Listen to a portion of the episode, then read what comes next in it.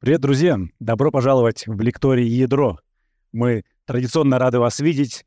Ваши лучезарные, интересующиеся глаза, которые смотрят за нашими лекциями, задают вопросы. В общем, мы всегда рады вашей включенности и интересу. А сегодня у нас в гостях Денис Нефедов, руководитель департамента аппаратных решений дизайн-центра «Оптимизирующие технологии». Денис приехал из Москвы в петербургский офис. Так у нас обычно происходит здесь. Спикеры примерно так и делают. И расскажет он нам сегодня о процессе проектирования цифровых микросхем, от идеи до кремниевых образцов. В общем, речь пойдет о ключевых этапах проектирования, задачах и процессах в рамках каждого из них, а также о сложностях, которые возникают при переходе на более тонкие производственные нормы. Так что э, записывайте вопросы, запоминайте их после часового выступления Дениса. Мы с радостью их примем, пишите их в чат, мы будем смотреть. А, естественно, может произойти такое, я всем спикерам об этом говорю, что вопросы могут написать позднее, нежели вы в лекции какие-то материалы расскажете, поэтому они могут дублироваться. Ну, просто в конце лекции э, можете еще раз на них ответить. Так что, друзья, надеюсь, все получится у нас сегодня. Денис, передаю вам слово. Аудитория в вашем распоряжении. Давайте начнем сегодняшнюю лекцию. Поехали. А, спасибо. Э, да, действительно, я э, руковожу департаментом аппаратных решений в компании «Оптимизирующие технологии». Наша компания занимается заказной разработкой э, цифровых микросхем э, различной степени сложности, различных применений. Э, диапазон технологий, которые мы используем для производства микросхем, э, очень широкий. У нас есть примеры э, дизайнов э, по технологиям 180-90 нанометров, которые доступны у нас в России. А, но большинство наших дизайнов ориентированы на зарубежные фабрики, в основном а, Юго-Восточной Азии, с проектными нормами 28, 16 и ниже нанометров. А, сегодня я хочу рассказать вам, как же мы проектируем микросхемы, какие мы при этом проходим стадии, какие используем инструменты и, собственно, какие возникают сложности, как мы их преодолеваем. А, для начала я хотел бы сказать несколько слов о формате материалов, представляемых сегодня. А, лекция будет, а, я буду ее рассказывать на русском языке, естественно, но сами презентационные материалы, сама презентация написана на английском, и я объясню ну, в паре слов, почему. Дело в том, что английская терминология вот в нашей отрасли, ну и как, может быть, в большинстве IT-отраслей, настолько глубоко и а, неразрывно связано, глубоко проникло и неразрывно связано с процессом, что иногда очень сложно подобрать э, русские аналоги каким-то терминам и каким-то понятиям. И, э, собственно, э, значит, это первый момент. Второй момент, что если кто-то м, будет дальше изучать эту тему, смотреть какие-то материалы, печатные или видео, э, они будут также в основном на английском языке, и э, увидев знакомые термины и знакомые понятия, сразу будет проще понять, о чем, о чем идет речь.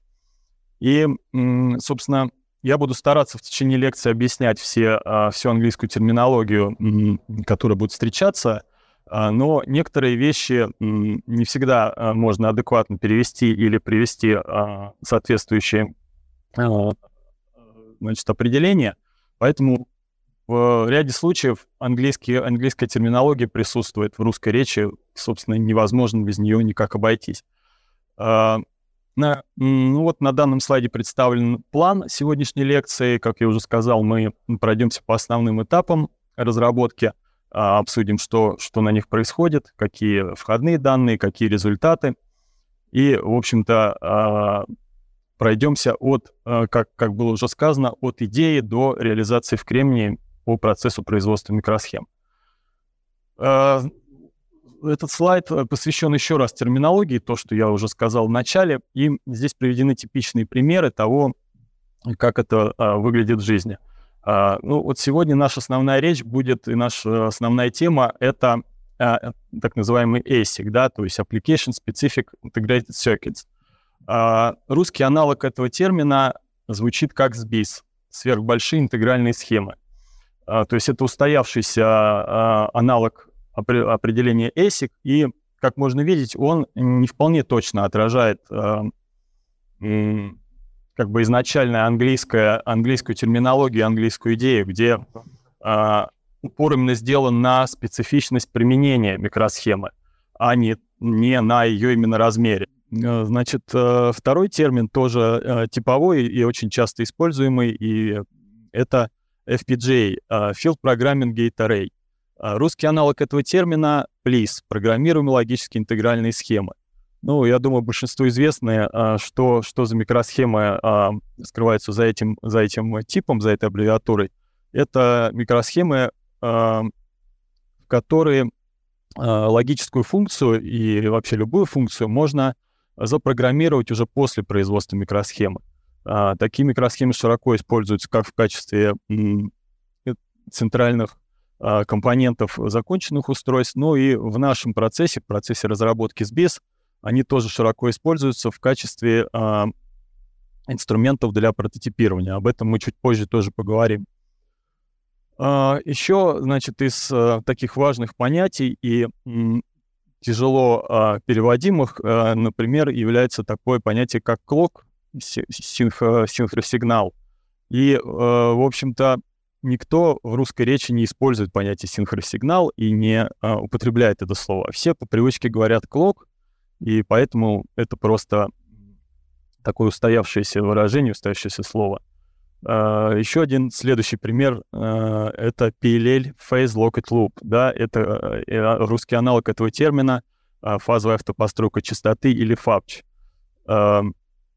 То есть это ключевой элемент генератора тактовой частоты.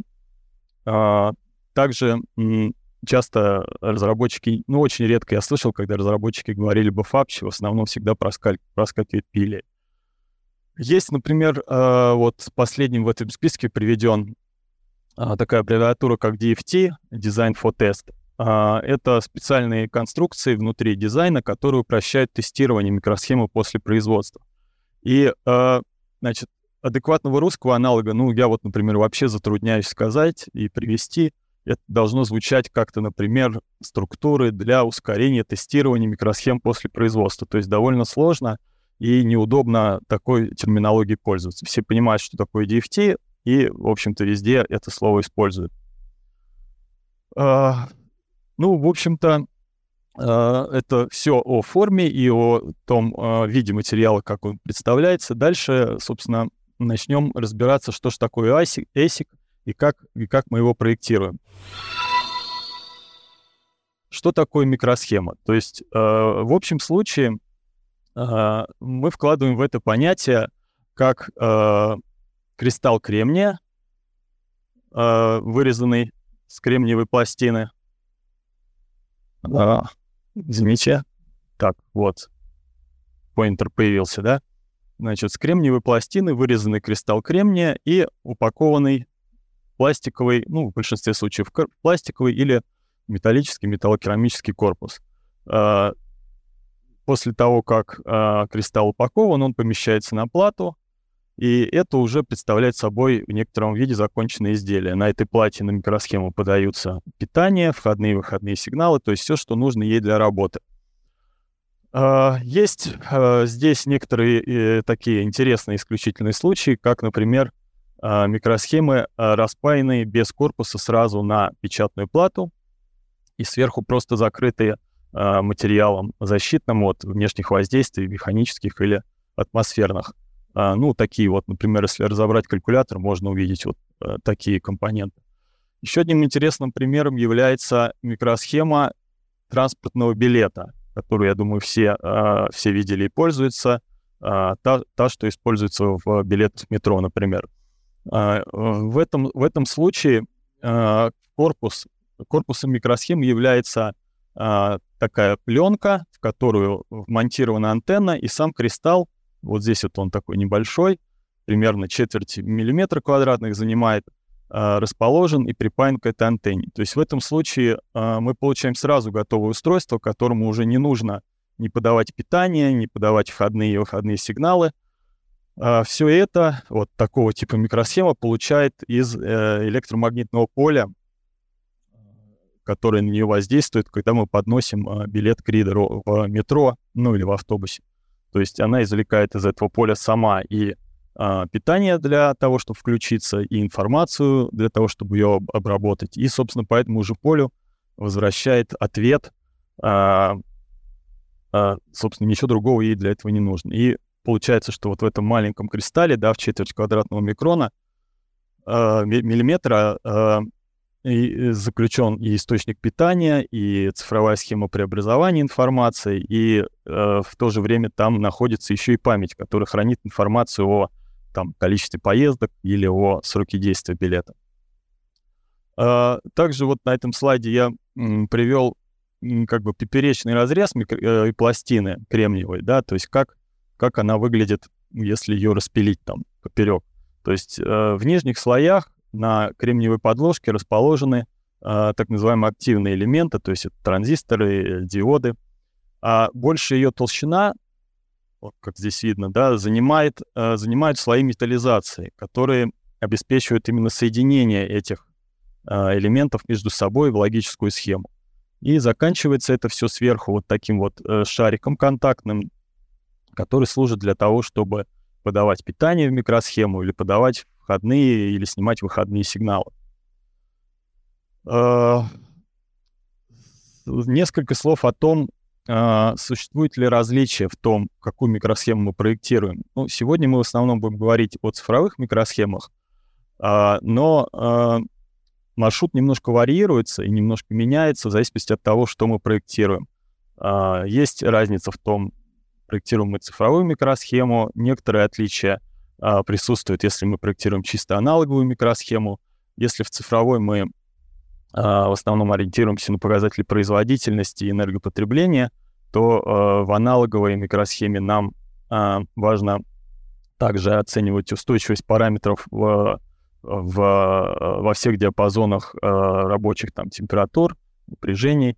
А, в случае, если мы проектируем RF, то есть а, высокочастотные какие-то микросхемы и для высокочастотных применений, нам очень важно оценивать э, шумовую составляющую, как элементы мешают друг другу работать. И э, есть такое понятие, как mixed signal, то есть э, микросхема смешанного типа, где, собственно, все, э, все эти условия и все эти эффекты должны быть э, оценены. То есть, по сути, это самый сложный тип проектирования.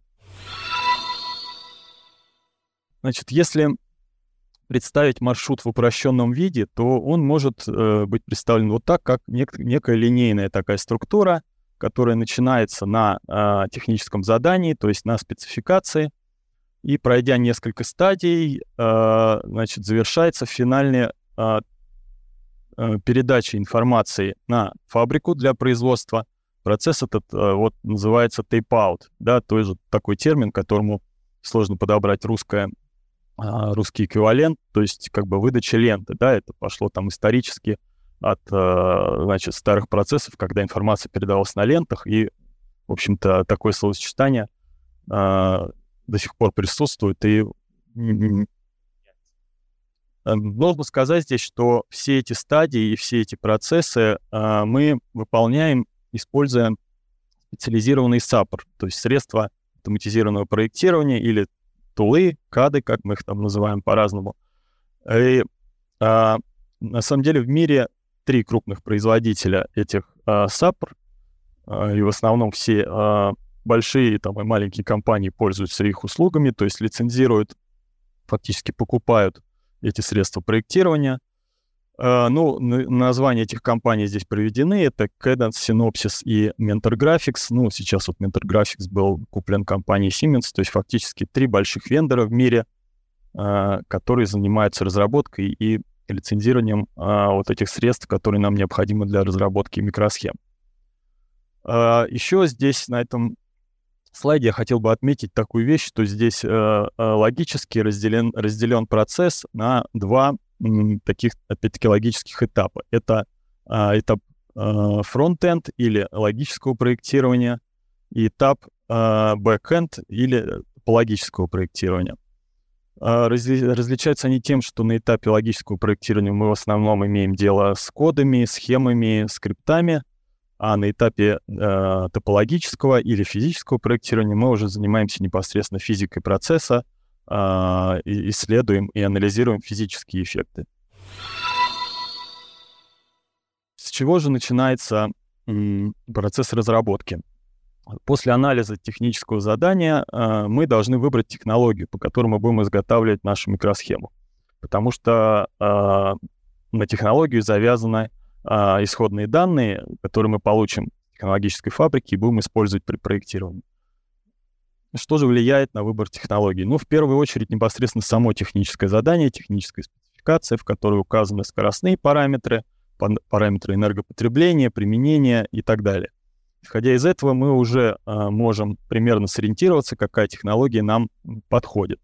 Так, например, если у нас есть э, необходимость э, разработать процессор, работающий на частоте, например, 1 ГГц, очевидно, что нам не подойдет технология там не 180, не 90 нанометров, а нужно ориентироваться на что-то более тонкое, ну, там, например, 28 или 16. После анализа технической спецификации обычно э, подходят и оказываются подходящим несколько э, смежных технологий, там, например, 28 и 16 или 22 и 16, то есть расположенные рядом. Но на наш выбор влияет еще несколько факторов. Э, второй фактор — это доступность IP-блоков. Э, дело в том, что большинство современных микросхем, более-менее сложных, э, не разрабатываются с нуля от и до внутри одной компании. Обычно компания-разработчик концентрируется на какой-то своей специализированной функции, своей особенной аппликации, а стандартные вещи — а, ну, например, какие-то интерфейсные блоки, которые есть в любом а, более-менее сложном дизайне, например, микроконтроллера, а, обычно лицензируются у специальных компаний, которые этим, только этим и занимаются, разработкой IP-блоков. Поэтому, выбрав технологию, мы и проанализировав нашу структурную схему, мы определяем наличие необходимых нам IP-блоков по этой технологии у фабрики или у компаний, которые с этой фабрикой работают. И третий э, важный момент, влияющий на определение технологии изготовления, э, э, является цена чипа. Ну, на самом деле не столько цена чипа, сколько э, наши общие инвестиции в разработку. То есть если э, значит, мы будем это, этот параметр оценивать, то начнем мы с того, что э, разные по тонкости технологии имеют разные начальные инвестиции в производство. То есть более тонкие э, имеют более высокий показатель начальных инвестиций. И поэтому, когда мы, э, значит, производим, мы, э, собственно, наращиваем эти инвестиции, э, добавляя плату за каждый чип. Но дело в том, что э, чипов по технологии более тонкой получится с пластины больше. Поэтому у нас, э, значит, постепенно эти две прямые, эти две прямые, эти два графика будут нарастать с разной скоростью, и в какой-то момент мы э, увидим их пересечение, и более тонкая технология будет уже э, нам более выгодна с точки зрения общих инвестиций в проект. Ну, например, там на 100 тысячах получится, на 100 тысячах штук в год получится, что нам выгоднее уже использовать более, более мелкую технологию, несмотря на то, что изначально мы вложили э, гораздо больше, больше деньги.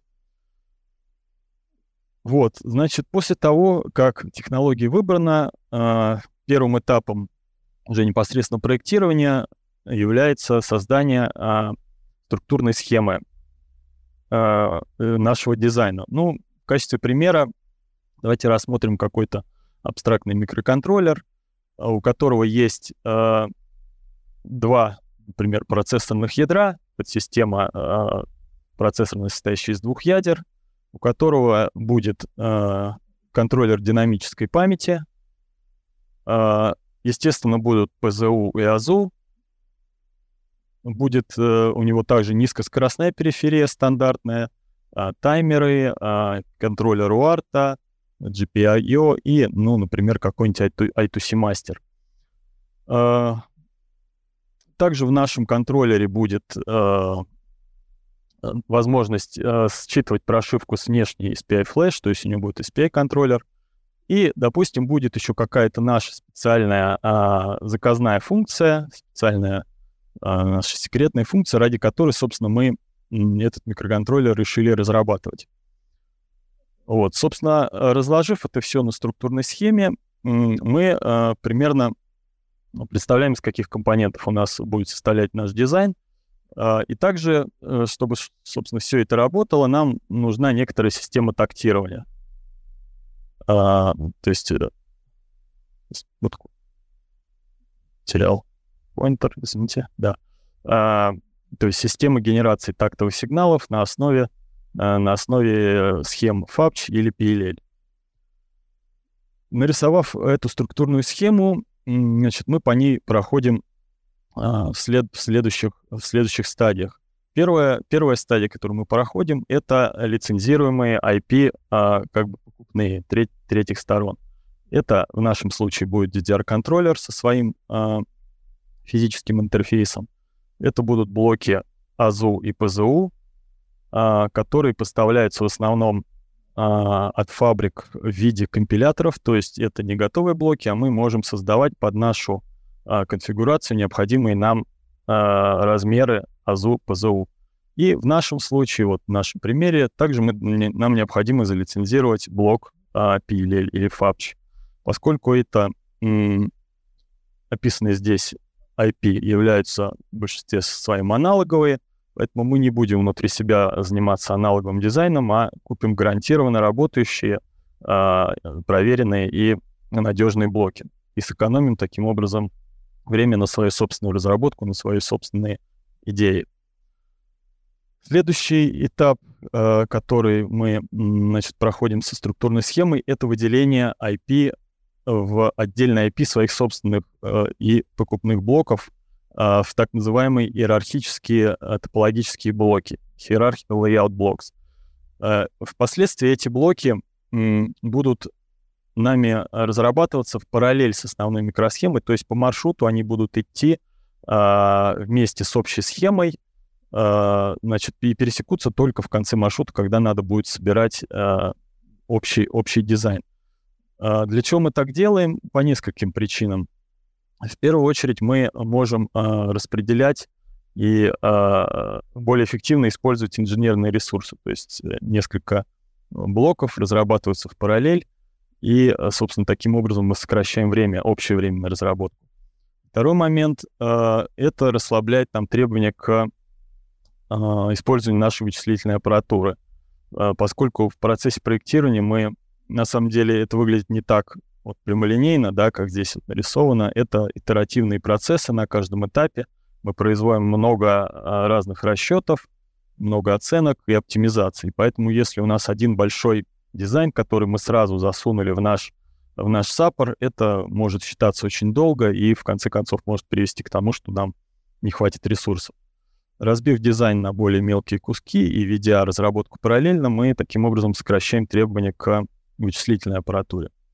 Ну и третий момент э, это значит, простота исправления ошибок. То есть если на каких-то финальных стадиях, например, мы нашли, что у нас в каком-то из блоков э, ошибка, нам не нужно перепрогонять весь дизайн по маршруту, мы все оставляем как есть, и только один блок пере, э, перепроектируем, и, собственно, в конце его подставляем в общий дизайн уже измененным.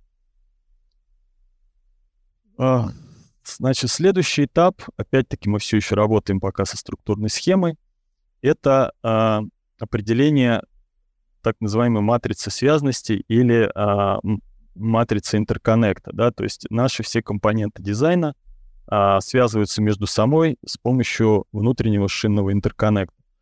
Э, значит, на данном этапе мы должны определить, э, какие мастера в нашей системе, с какими э, слейв-устройствами будут иметь возможность связываться.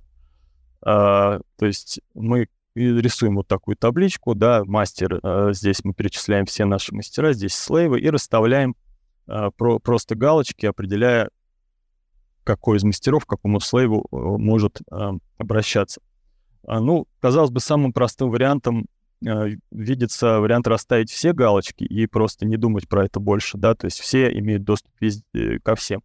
Но в этом случае это сильно усложнит нашу схему интерконнекта, сделает ее э, большой, э, ну, она будет занимать много площади на кристалле, и, соответственно, чем, чем она больше, тем медленнее будут эти э, сигналы проходить от э, мастера к слейву. А этого мы всегда пытаемся избежать. То есть мы не делаем здесь никаких лишних связей, а максимально оптимизируем эту, эту, часть, э, эту часть схемы.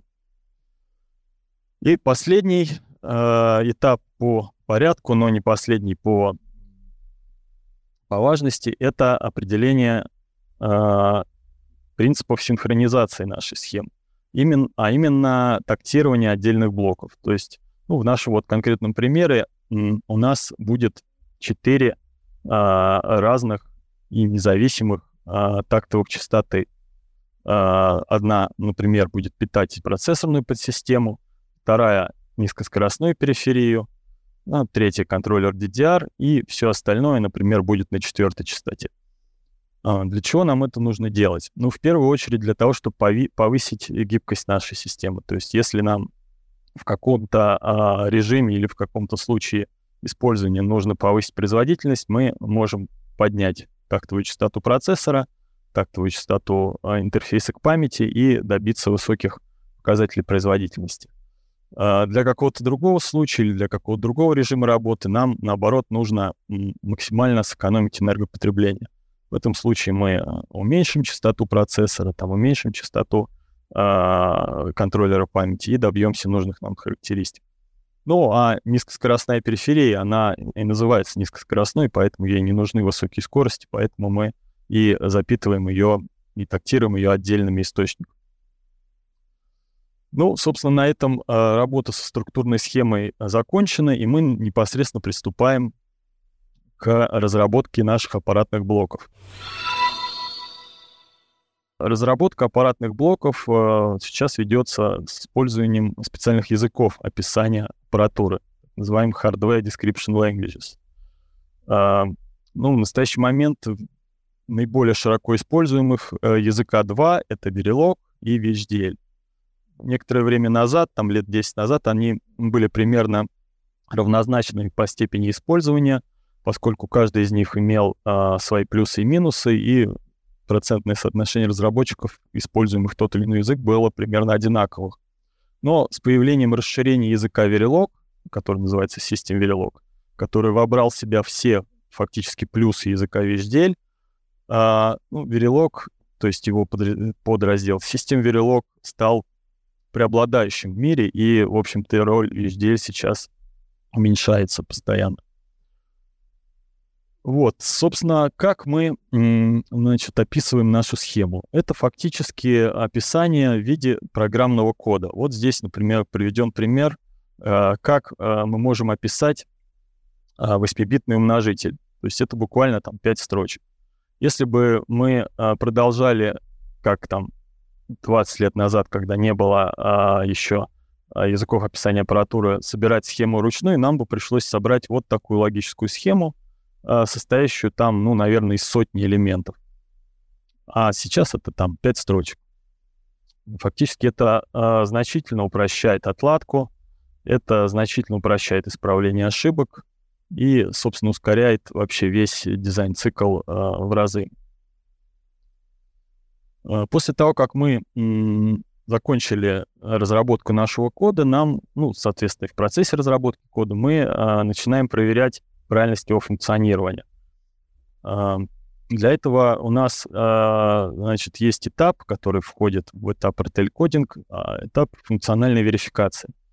А, мы используем несколько типов функциональной верификации. Самый основной и самый главный из них, и, в общем-то, который используют все, это функциональная симуляция. Это фактически моделирование во времени поведения схемы. То есть мы подаем на нее входные сигналы, снимаем выходные — и э, по вот таким вот пример диаграммы, да, э, значит, смотрим, как наше устройство работает, и делаем вывод о том, работает оно правильно или нет.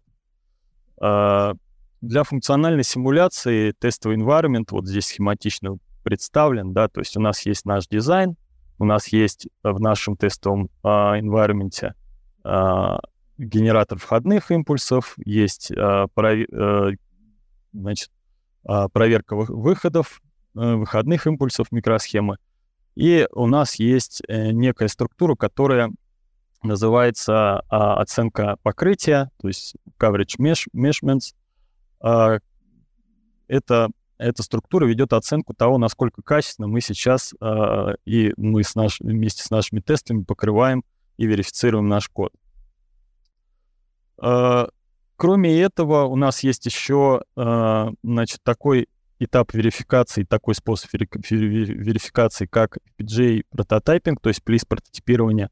Об этом а, на следующем слайде отдельно будет рассказано. А, есть а, такой способ, как эмуляция. Эмуляция — это фактически это же симуляция, да, вот, которая здесь представлена, но а, с использованием специальных вычислительных средств, а, а, которые предоставляются в основном теми же производ... Э, поставщиками а, SAPR.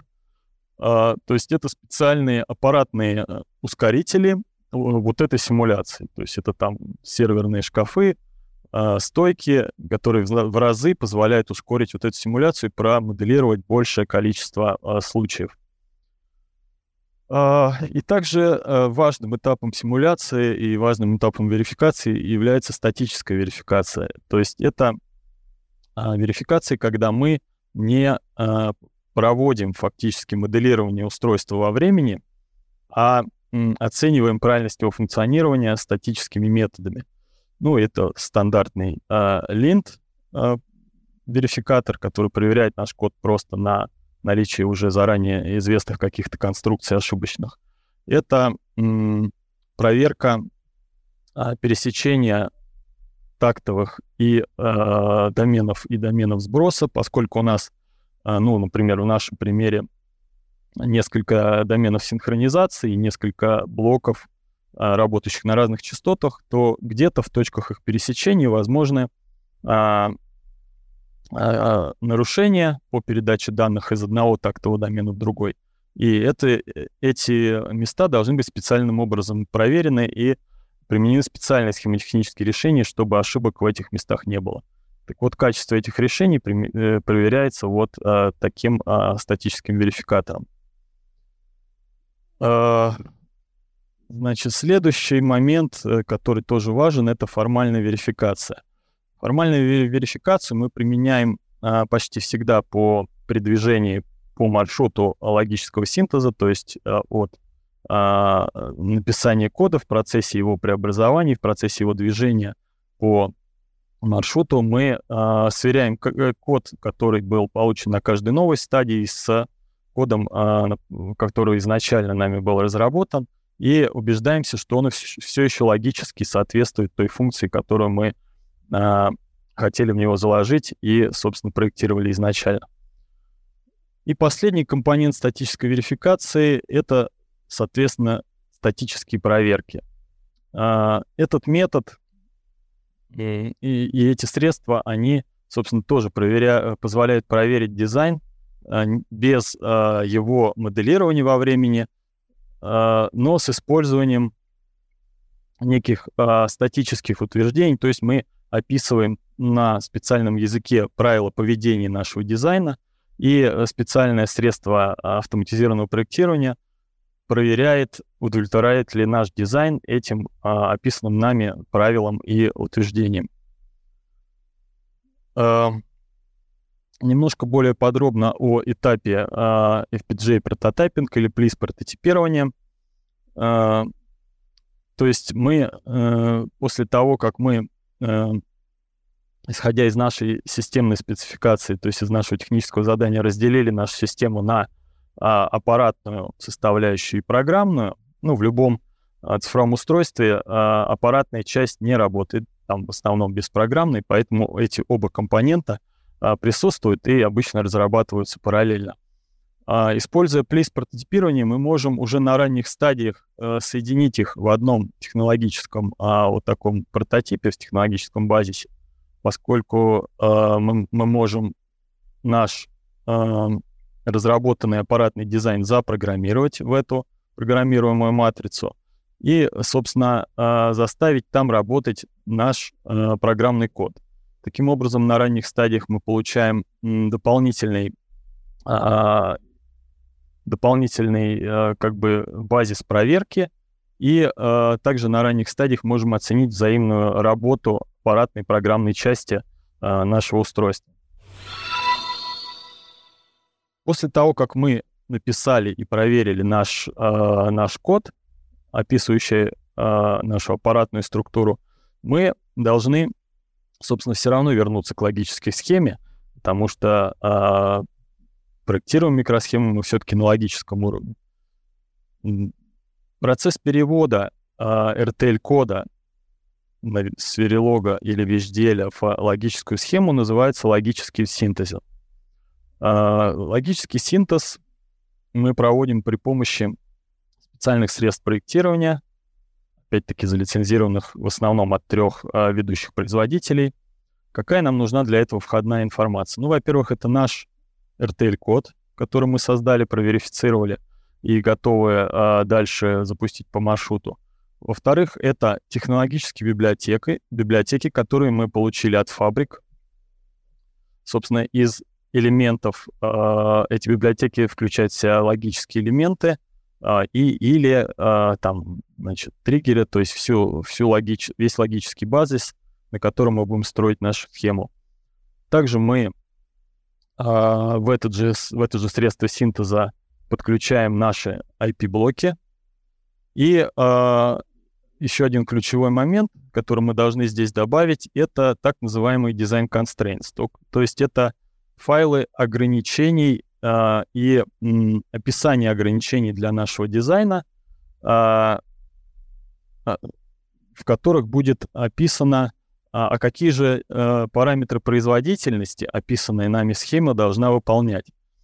А, значит, э, загрузив все это в средство синтеза, мы на выходе получаем логическую схему, ну или еще это называется netlist, то есть список соединений, которая будет соответствовать тому коду, который мы создали на этапе э, RTL, проектирования.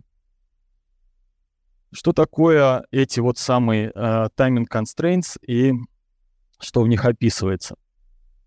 В этих файлах мы описываем в основном те параметры производительности, то есть, ну, в основном ту частоту, на которой мы хотим, чтобы наша схема работала.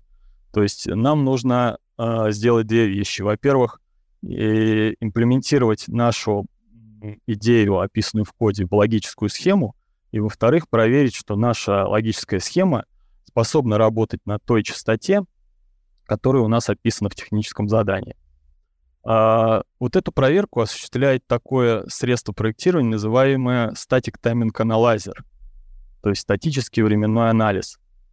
А, получив на вход информацию о необходимой частоте работы схемы, он а, проводит анализ того, что все логические элементы внутри, которые расположены между двумя запоминающими элементами, триггерами, успевают передать информацию от входа, от своего выхода до входа следующего а, такого запоминающего элемента за время, определяемое а, частотой, а, а, а, то есть определяемое периодом синхросигнала.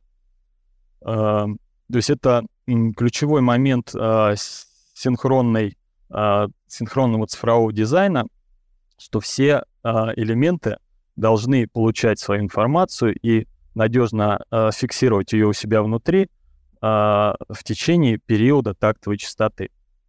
Э, в связи с этим для запоминающего элемента, который называется триггер, э, существует два ключевых понятия. Это setup time, время предустановки, и hold time, время удержания сигнала.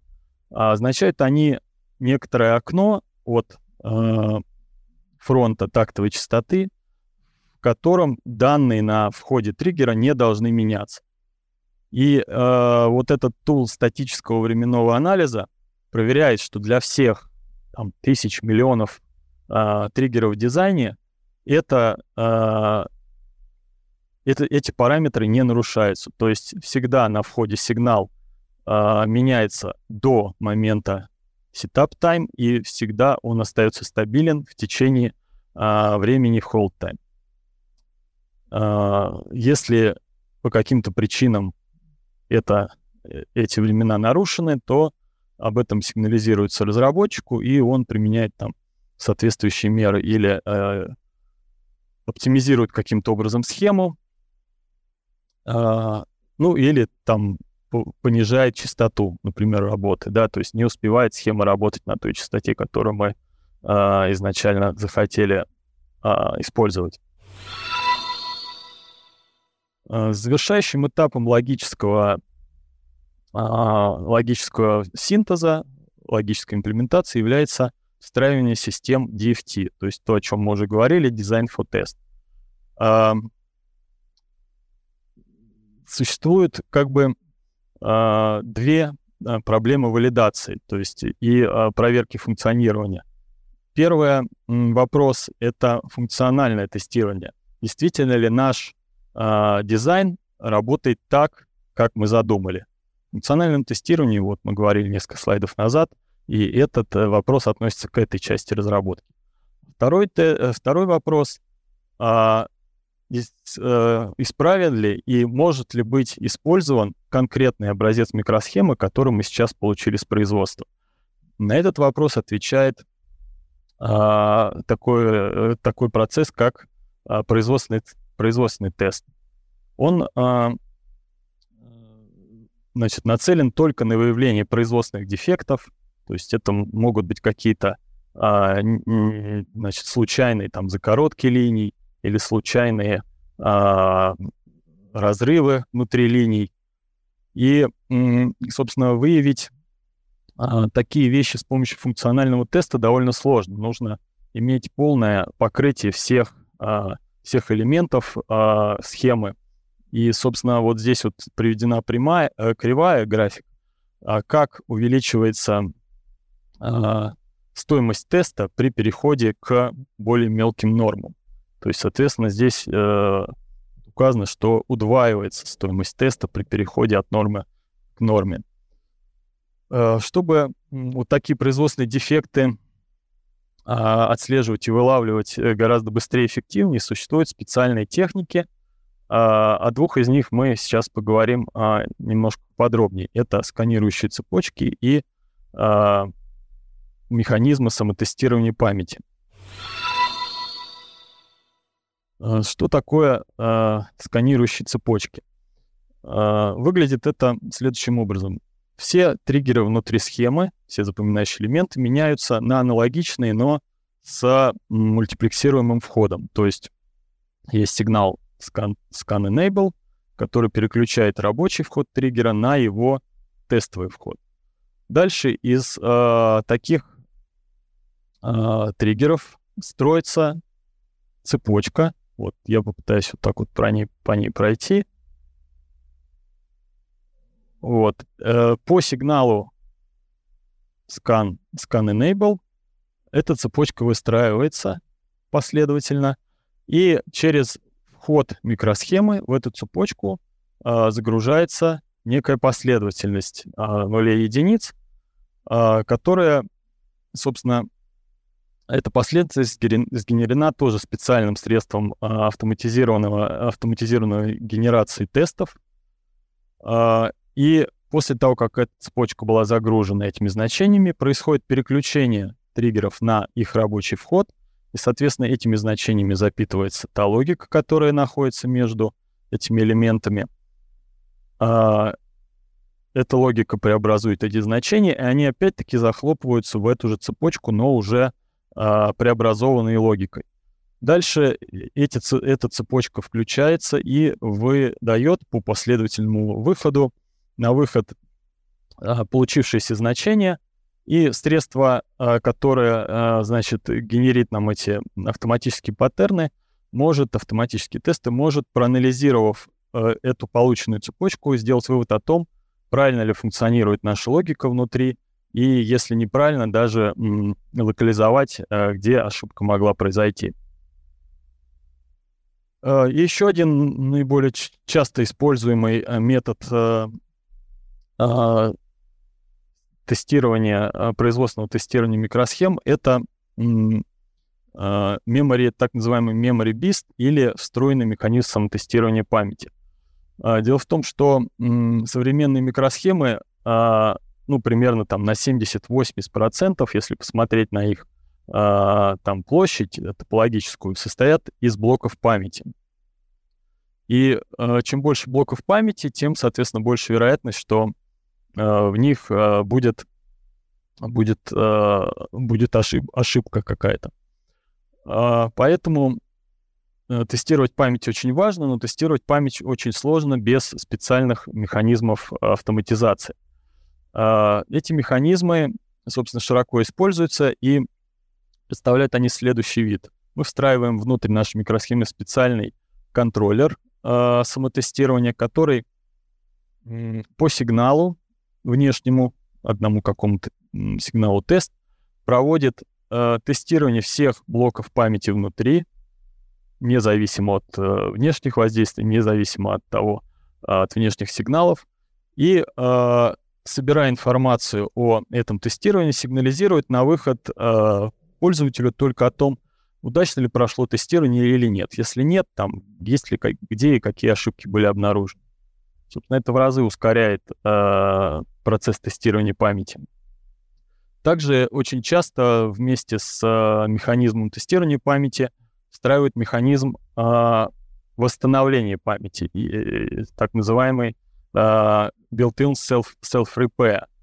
То есть, если мы заложили сразу в наши блоки памяти некоторое количество запасных ячеек, то при обнаружении ошибки в каком-то блоке мы можем э, перенаправить э, адресованные ему запросы на запасную ячейку и таким образом а, опять восстановить работоспособность большого блока памяти, а не а, выкидывать чип, потому что он оказался негодным.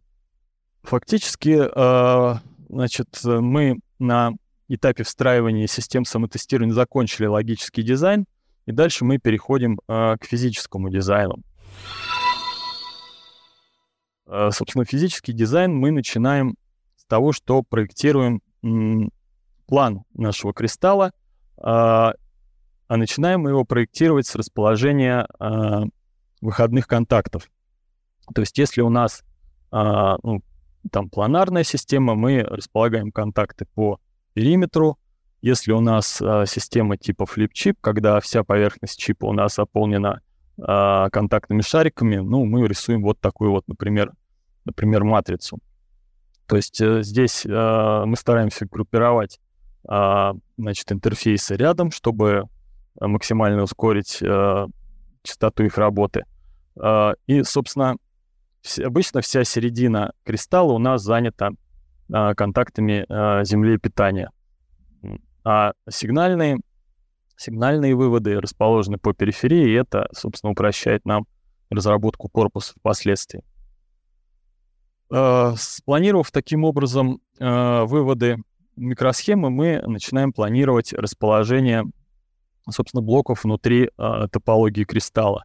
Ну, на самом деле здесь бывают разные варианты, то есть иногда мы сначала планируем расположение блоков, а потом уже переходим к планированию э, выводов, но в большинстве случаев э, расположение выводов к нам приходит от э, разработчиков системного уровня, то есть они нам выдают рекомендации, как бы они хотели, чтобы блоки были расположены, выводы были расположены на корпусе микросхемы. Исходя из этого, мы уже, спланировав наши выводы, планируем дальше расположение блоков. Ну, вот здесь вот типичный пример, как может выглядеть топология кристалла. Вот все вот эти розовые квадраты и прямоугольники — это, собственно, память, которая используется внутри, внутри кристалла. То есть занимает она значительное, значительное место. После завершения общей планировки э, кристалла мы начинаем а, разработку системы питания. Система питания, собственно, это один из важнейших э, компонентов микросхемы. И задачи у нее ну, предельно простые, но в то же время важные. То есть доставлять необходимое количество э, энергии до элементов, сохранять уровень питания стабильным и незашумленным, независимо от э, нагрузки, которые на нее, э, на эту сетку питания э, воздействуют в процессе работы устройства. Э, также избегать э, э, таких эффектов, как электромиграция и самонагрев. Ну, про это мы чуть позже тоже поподробнее, может быть, если успеем, поговорим. И при этом э, сетка питания по возможности должна занимать как можно меньше места и э, тратить как можно меньше а, ресурсов а, разводки.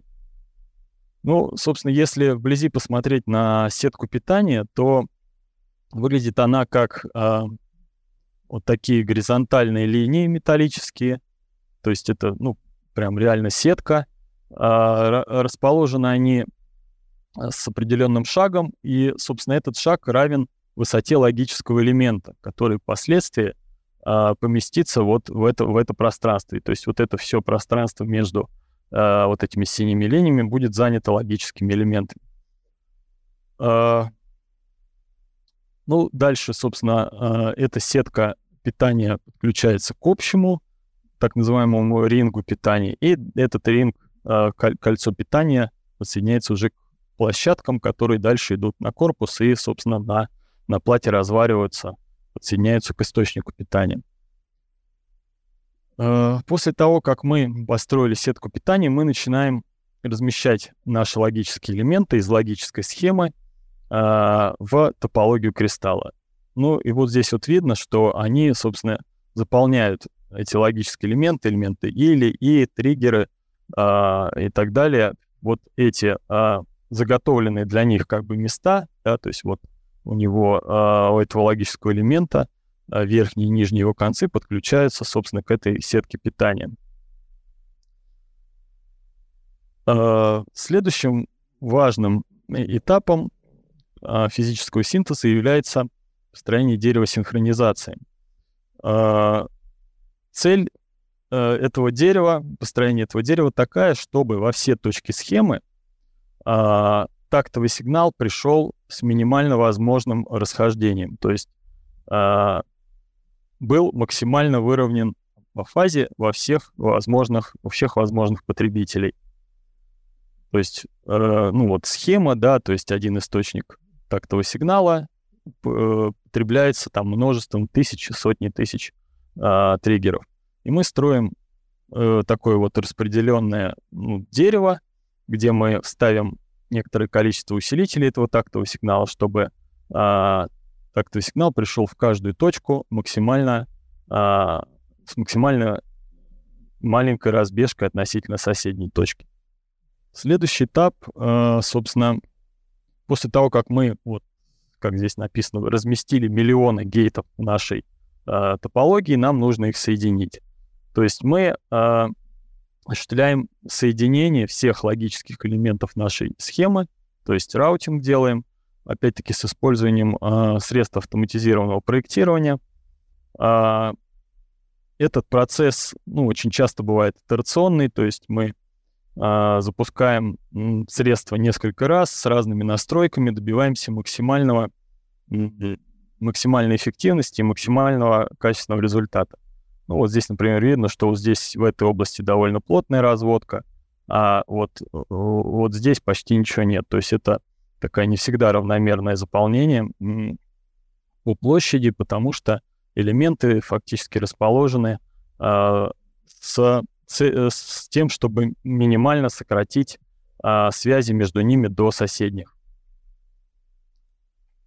На этом, собственно, физическое проектирование у нас заканчивается, и перед тем, как отправить э, все данные на фабрику, нам нужно провести так называемые финальные проверки — sign-off checks, а, чтобы убедиться, что а, все, что мы сделали, корректно и не нарушает правил а, фабрики и, собственно, правил проектирования. Ну, вкратце, какие именно проверки мы проводим. То есть это в первую очередь дизайн rule checks, то есть это правила, которые нам дала фабрика то есть мы должны убедиться, что все, что мы спроектировали, они э, на фабрике смогут изготовить. То есть это всякие геометрические правила о том, какого размера должны быть конкретные элементы топологии, какие между ними должны быть э, расстояния, ну и все такое, чтобы э, производственный процесс не нарушился. Э, следующая проверка тоже очень важная. Это проверка того, что наша топология то есть тот э, рисунок или чертеж послойной нашей схемы, который будет изготовлен в конечном итоге, все еще соответствует нашей логической схеме. Э, делается это следующим образом. Специальное средство проектирования, э, анализируя и сканируя э, нашу топологию, извлекает, да, экстрагирует из нее список соединений, то есть логическую схему. И э, также у нас есть изначальная наша логическая схема, которую мы э, разработали. После этого мы специальным средством производим сравнение этих двух логических схем, и если они соответствуют, то, э, собственно, все хорошо, наша топология соответствует нашей логике. Ну, еще ряд э, таких финальных проверок мы должны произвести. То есть проверить, что наша сетка питания все еще выдерживает э, наши э, критические нагрузки, наши максимальные тактовые частоты. Э, также должны мы проверить нашу сетку питания на э, противодействие эффектам электромиграции.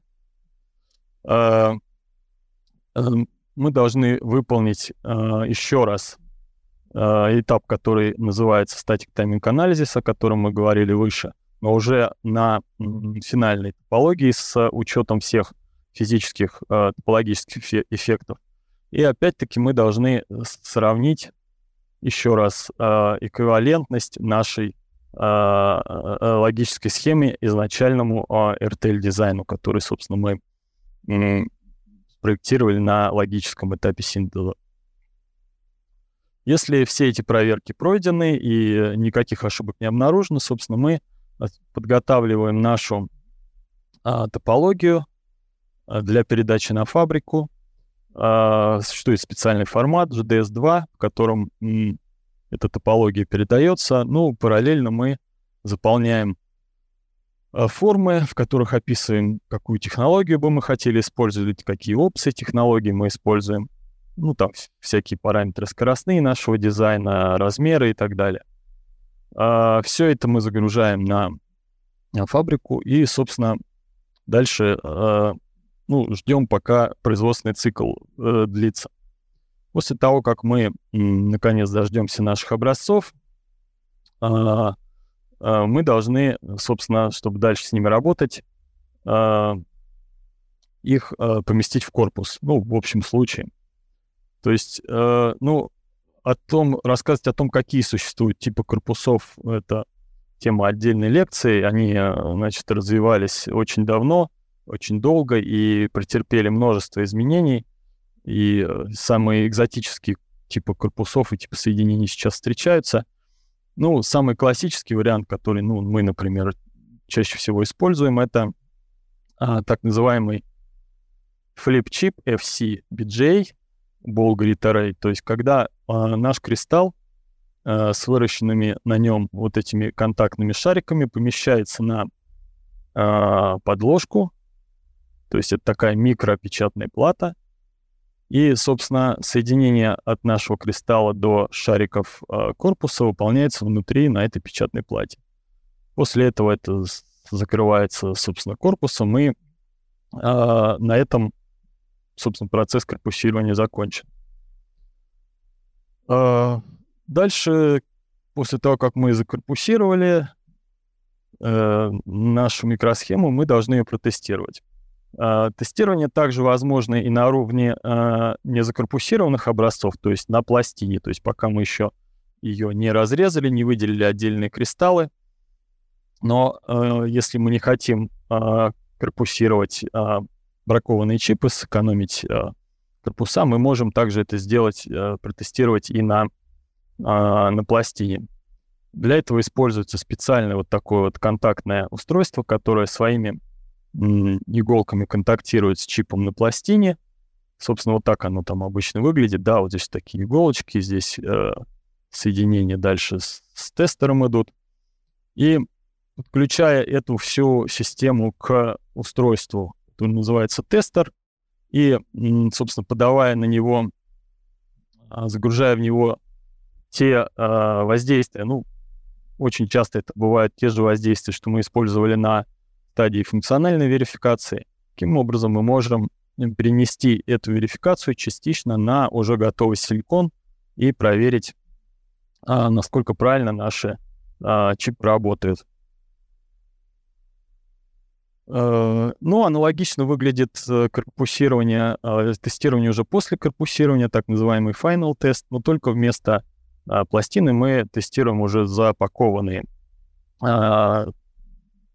в корпус микросхемы, ну, просто другой способ соединения с тестером используется, а так, в общем-то, процесс выглядит очень похожим образом.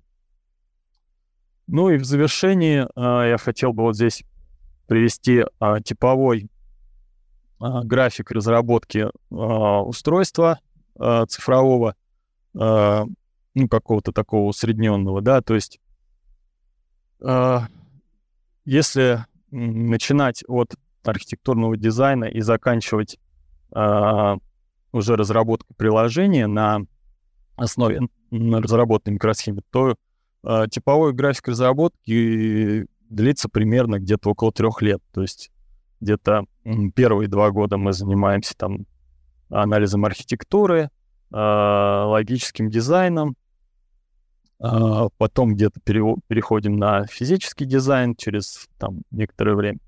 Э, параллельно разрабатывается э, программное обеспечение, то есть вот где-то здесь там в середине, а, в, там, сколько это у нас, года через два, да, получается, что мы получаем наши образцы, и после этого мы разрабатываем э, верификационное окружение, то есть то, где мы будем тестировать наши образцы, и э, финальным этапом уже, э, значит, фин, э, завершающее конечное устройство мы производим. Ну, в общем-то, да, полный, полный цикл где-то там в районе трех лет занимает таких э, типовых, э, типовых микросхем. Ну, в общем-то, э, наверное, это вот все, что я хотел, наверное, рассказать сегодня. И мы сейчас разберемся с вопросами тогда. А, глядя на эту диаграмму, там, да, видно, что есть параллельные процессы, но кажется, что немного. То есть такие вот на смежных э, э стадиях э, параллельности такие небольшие есть, но в целом такой довольно последовательный процесс э, создания. Э, да, действительно, ну, здесь на самом деле можно немножко больше запараллелить. Ну, зависит все от э, конкретного устройства, от конкретного приложения. Вот. Но в основном, да, то есть, э, естественно, мы не можем м, разрабатывать э, э, какое-то конечное устройство, пока у нас нет э, образцов. Ну, мы можем, наверное, что-то начинать, но финально тестировать мы все равно должны с образцами. И аналогично Э, как мы видели по, собственно, общему графику разработки, логическое и физическое проектирование у нас э, как бы идут строго друг за другом, да, то есть необходимы некоторые данные с логического проектирования, чтобы хотя бы начать какую-то физическую, физическую имплементацию. А вот был блок о том, что некоторые части микросхемы могут быть заказаны у партнеров, там, например, да, у тех, э, ну, у, кого какая-то специализация есть дополнительно, не все нужно делать самим. Это может позволить запараллелить процессы и ускорить, например, э, процесс создания? А, ну, вот в этом конкретной графике а, я как бы уже учитывал, что некоторые стандартные вещи типа интерфейсов а, или аналоговых блоков, там, например, генератора частоты, уже не разрабатываются внутри команды, а лицензируются. То есть если мы, например, будем еще сами разрабатывать какой-нибудь DDR-интерфейс, то этот график, скорее всего, еще увеличится раза в полтора. Вот, то есть использование лицензируемых IP-блоков э, нам м, позволяет значительно сократить э, время. И более того, э, сложные IP-блоки, ну, опять-таки, типа высокоскоростных интерфейсов, они обычно требуют э, производства силиконового, да, то есть кремниевого, и характеризации. То есть нельзя его разработать и сразу пустить продукт. То есть его надо сначала выпустить в виде отдельного кристалла тестового, а, отмерить э, характеристики, охарактеризовать, а потом уже использовать в боевом дизайне. Супер, спасибо. Разобрались, значит, с, частично с моим вопросом. А сейчас перейдем, друзья, к тем вопросам, которые задавали вы. У нас есть примерно, ну, полчаса. Сейчас посмотрим, сколько будет. Может быть, закончим меньше, может быть, чуть больше. Вы пока присылаете вопросы. Опять я напомню о том, что вопросы приходили по ходу лекции, да, и, может быть, какие-то части вы уже ответили в течение э, лекционной части, но Тогда напомним просто, да, да. О, чем шла речь, и все. У нас несколько вопросов есть. Вы продолжайте присылать, мы будем смотреть и э, их называть. Итак, значит, первый вопрос у нас такой. А, правильно ли я понял, что все логические элементы в схеме выдают результат за разное время? От чего это зависит и какой логический элемент работает дольше всех, а какой быстрее?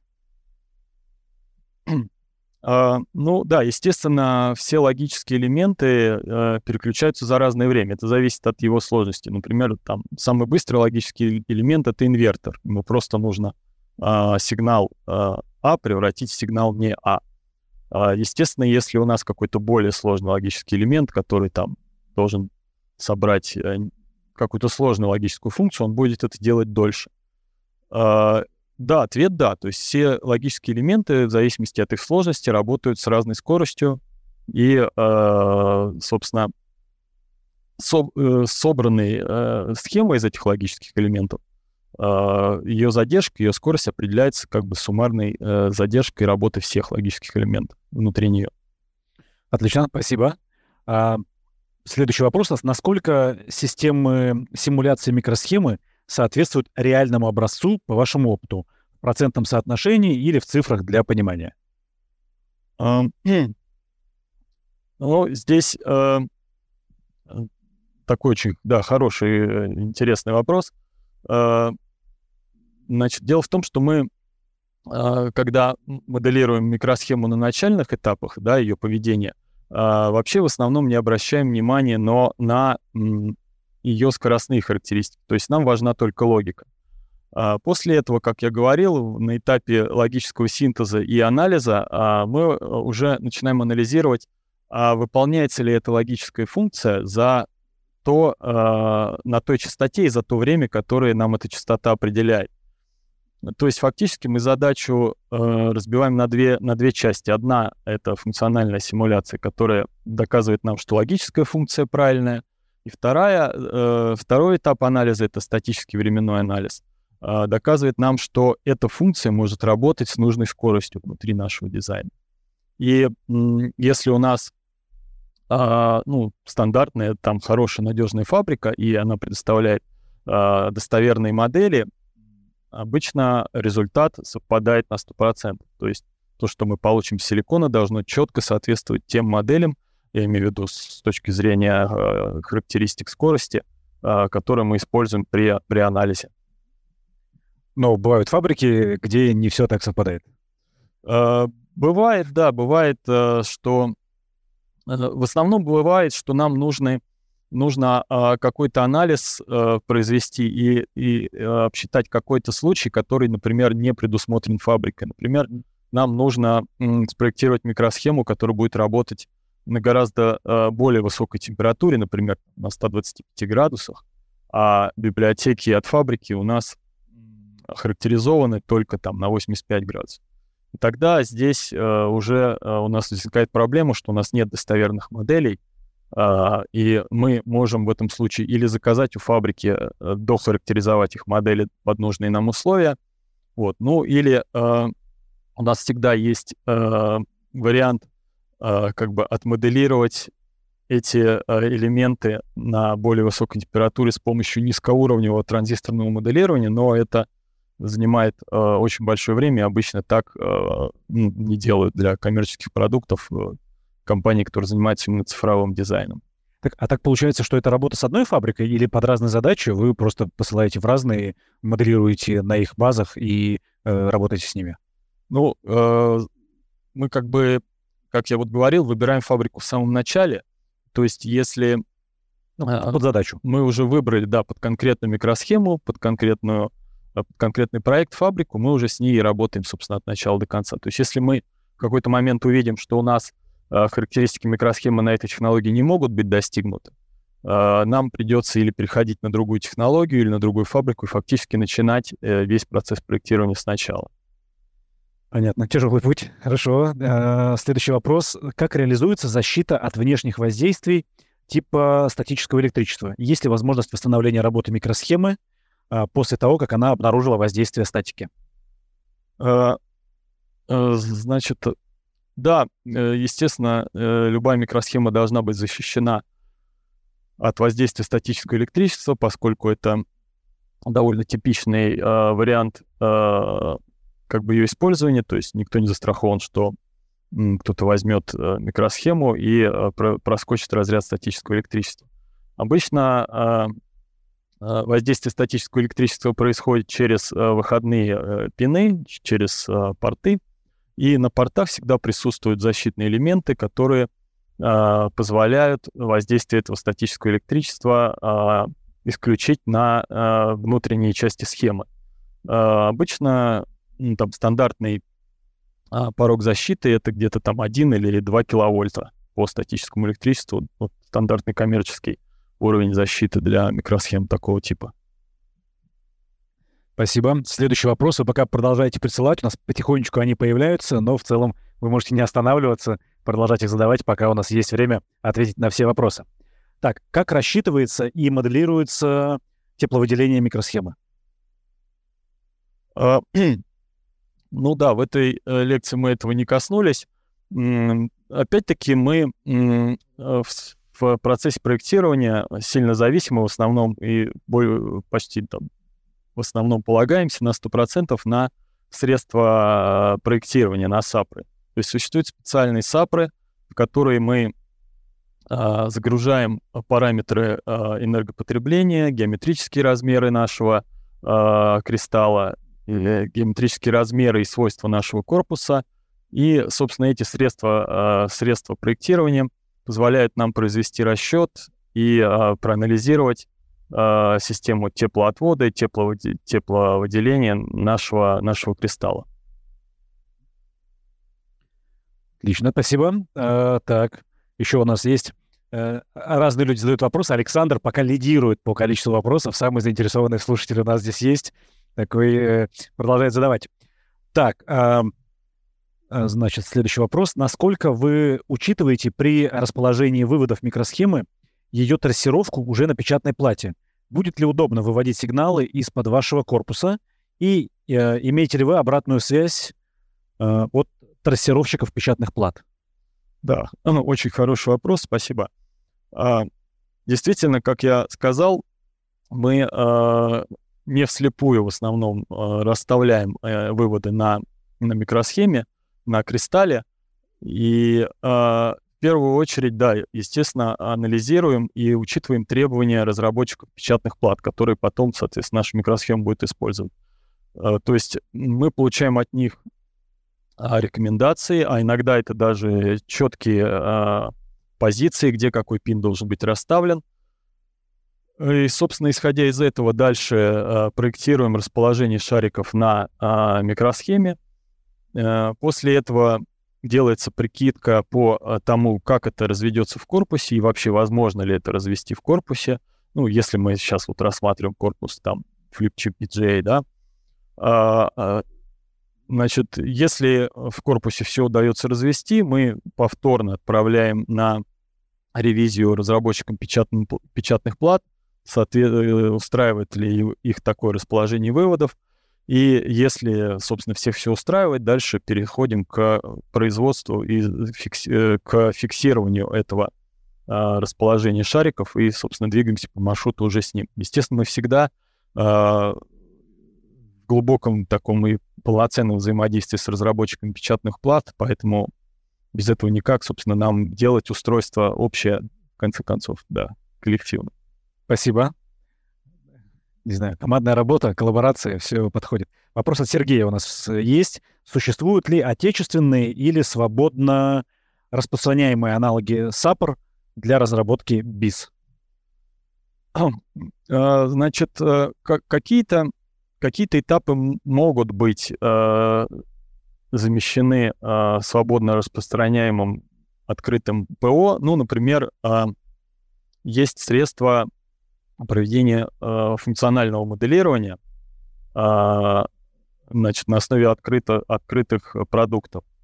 Но э, более сложные, более сложные этапы, такие как трассировка, размещение или статик тайминг анализ, э, в основном не, э, не имеют альтернатив, кроме как э, коммерческие версии вот этих, вот этих SAPR. Это очень э, как бы чувствительные вещи и очень важный. И, собственно, э, эти производители, да, которые я называл, они нарабатывали свою компетенцию и э, свое доверие у э, потребителей годами, и поэтому, э, в общем-то, дорогостоящее довольно мероприятие, разработка микросхемы, и поэтому рисковать и э, использовать какой-то непроверенный и, возможно, ненадежный тул, ненадежное средство проектирования в основном никто не хочет.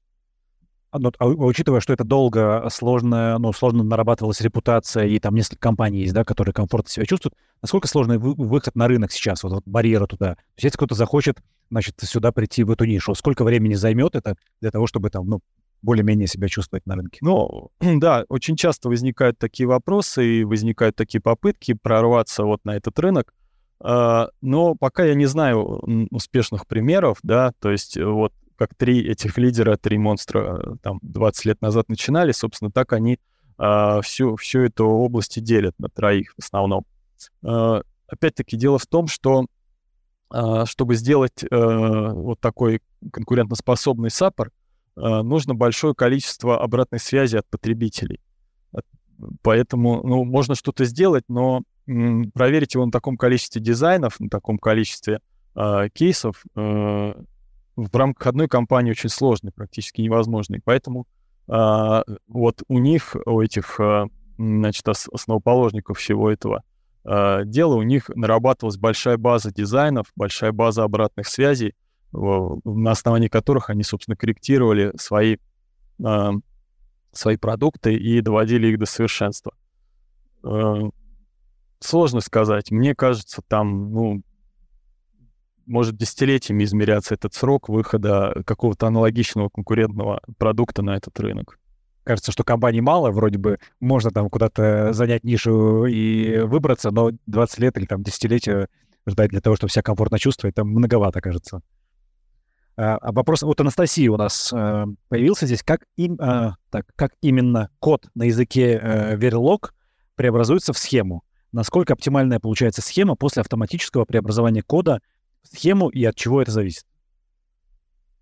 А, ну да, как я говорил, а, код преобразуется в схему с помощью специального средства проектирования. А, то есть мы просто загружаем туда код, а, загружаем те параметры, которые мы хотим, чтобы эта схема выполняла. И средство, значит, автоматически эту, эту схему нам генерит. Насколько она оно хорошо это делает, но опять-таки это все опирается на, а, на опыт, на репутацию компаний и на десятки и сотни проверенных дизайнов по всему миру, которые с помощью конкретно вот этого средства проектирования уже сделаны. Собственно, только на основе вот этого доверия, глобального доверия и глобального, э, глобальной верификации по всему миру по множественным дизайнам, Э, дизайнов все это и строится. То есть считается, что ну, человек не сможет сделать лучше, потому что это средство, оно перебирает десятки и сотни вариантов и выби... там, мгновенно и выбирает максимально подходящий под конкретную задачу. Спасибо большое. Игорь спрашивает у нас, а, мощность современных процессоров все время растет. Как передать на него 300 ватт при таком небольшом напряжении? Ну, э, собственно, ну, 300 ватт — это, конечно, какая-то там цифра слишком большая. То есть, э, да, это э, делается, ну, там, не 300 ватт, там, 30, например, да, за счет того, что сетка питания делается очень плотной, она делается в, некоторых, в нескольких слоях металла, то есть она как бы накладывается такой решеткой, там, значит, первый, второй, четвертой. И э, э, иногда даже полностью все слои там определ... ну там какой-то слой э, отдается только под сетку питания, несколько слоев отдается под сетку питания. Э, верхние слои металлизации обычно толще, чем нижние. Ну, то есть только за счет увеличения э, количества металла, задействованного в, в этом процессе передачи энергии. Вот. И увеличение количества шариков, вот вы видели на э, плане расположения бампов, да, было видно, что там 80% шариков э, отведены под то, чтобы подвести питание к кристаллу. То есть просто использование большего количества а, портов и большего количества линий, а, собственно, возможно это, это достичь. Спасибо за ответ. Итак, у нас несколько вопросов осталось. Близимся к финишу. Осталось чуть-чуть. Но если они появятся, в общем-то, вы задавайте, не стесняйтесь. В вашей работе вы остановились на вот, Verilog или э, VHDL и проектируете ли саму оснастку для тестирования в Кремнии? А, то есть э, вопрос про то, какой, как, на каком языке я предпочитаю писать, э, понимаю, да?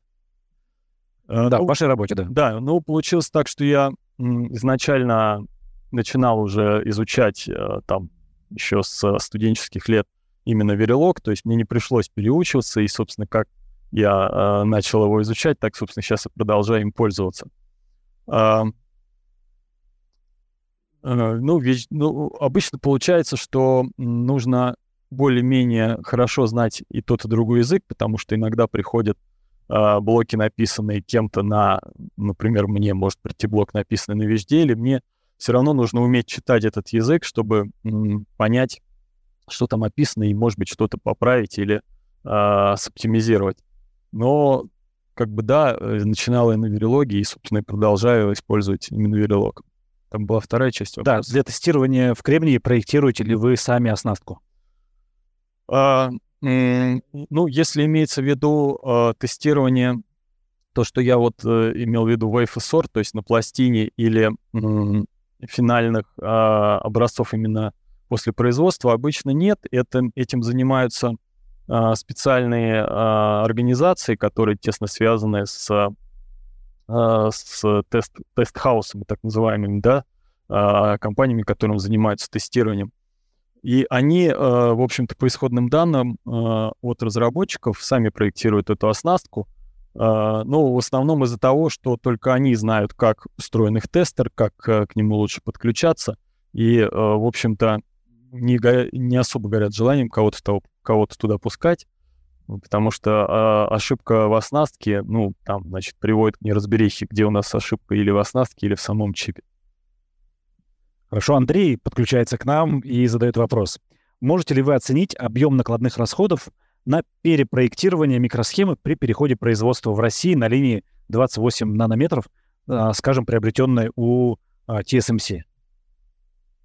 То есть вопрос, если у нас есть Uh, уже что-то спроектировано, спроектировано по 28 на западной, там на фабрике Юго-Восточной Азии, насколько сложно перенести это на фабрику сюда, если она вдруг здесь появится.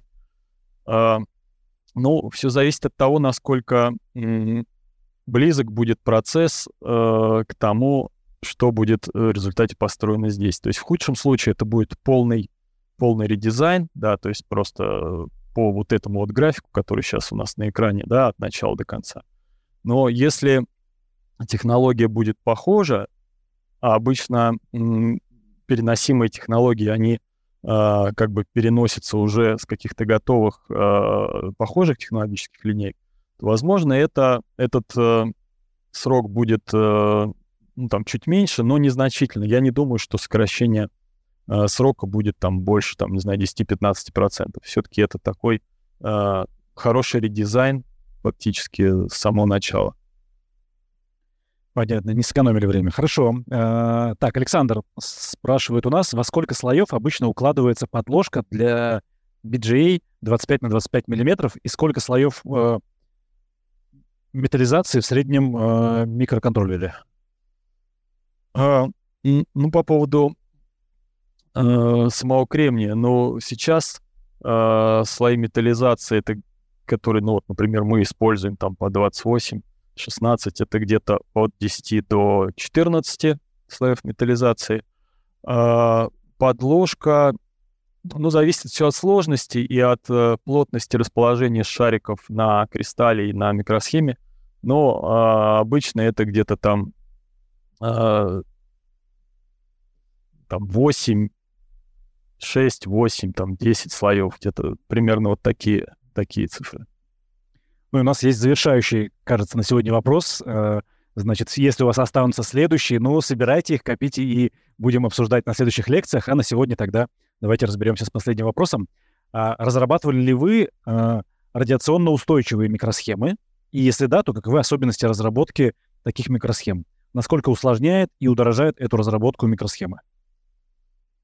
А, значит, а, для разработки радстойких микросхем а, обычно необходимы два компонента. В первую очередь это сама технология, то есть фабрика, которая э, э, использует э, технологические специальные приемы для увеличения стойкости микросхемы к радиационному излучению. Если такая фабрика есть, и она готова предоставить нам свои исходные данные, то вторым компонентом которые мы, не, мы должны применить в таком дизайне, это сами подходы к разработке, да, то есть разрабатывая радиационно стойкую микросхему, а, соответственно, высоконадежную микросхему, мы должны применить э, дополнительные схемотехнические методы, дизайнерские, то есть независимо от, то, от того, какая у нас технология, это всевозможные методы там дублирования, э, методы э, самотестирования, а, но а, если оценивать в сложности и э, как бы экстраполировать это на время, ну, я думаю, это где-то, а, ну, в полтора раза э, дольше и там полтора раза дороже. Ну, что-то что такого порядка. Пропорционально. Полтора туда-сюда. Да. Ага, спасибо. Спасибо большое за ответы. Спасибо за эту лекционную часть. Друзья, спасибо вам за вопросы, которые вы традиционно с интересом задаете. Я надеюсь, что мы на все из них здесь сумели ответить. Если какие-то еще остались, ну, собирайте, думайте об этом. И я надеюсь, что на следующих лекциях мы обязательно об этом поговорим. Спасибо всем, кто был сегодня с нами, кто сумел присоединиться э, к прямому эфиру, тем, кто посмотрел это видео в записи. В общем, мы рады всем, кто приходит к нам в лекторий. Значит, видеозапись Э, естественно, у нас сохранится, да, и вдруг если кто-то из коллег очень хочет посмотреть и знает, что сегодня у нас лекторий, но не смог присоединиться, ну, просто расскажите ему, что еще такая возможность есть. Ну, а дальше мы по плану продолжаем двигаться. Раз в две недели по четвергам вам будут приходить э, письма. Э, раз в две недели мы проводим э, значит, наш лекторий. И следующее письмо вы получите уже 18 февраля. Напишет его для вас Алексей Хвальковский, кандидат физико-математических наук, директор по разработке продуктов компании Крокус Наноэлектрика. В письме речь пойдет о том, как работают полупроводниковые фабрики. Ну а после этого Алексей приедет на в петербургский офис, чтобы прочитать лекцию, ответить на ваши вопросы. А, так что собирайте вопросы, смотрите, ждите письма, анализируйте все. Ну и увидимся с вами а, на следующей лекции. Спасибо, что были сегодня с нами. Пока.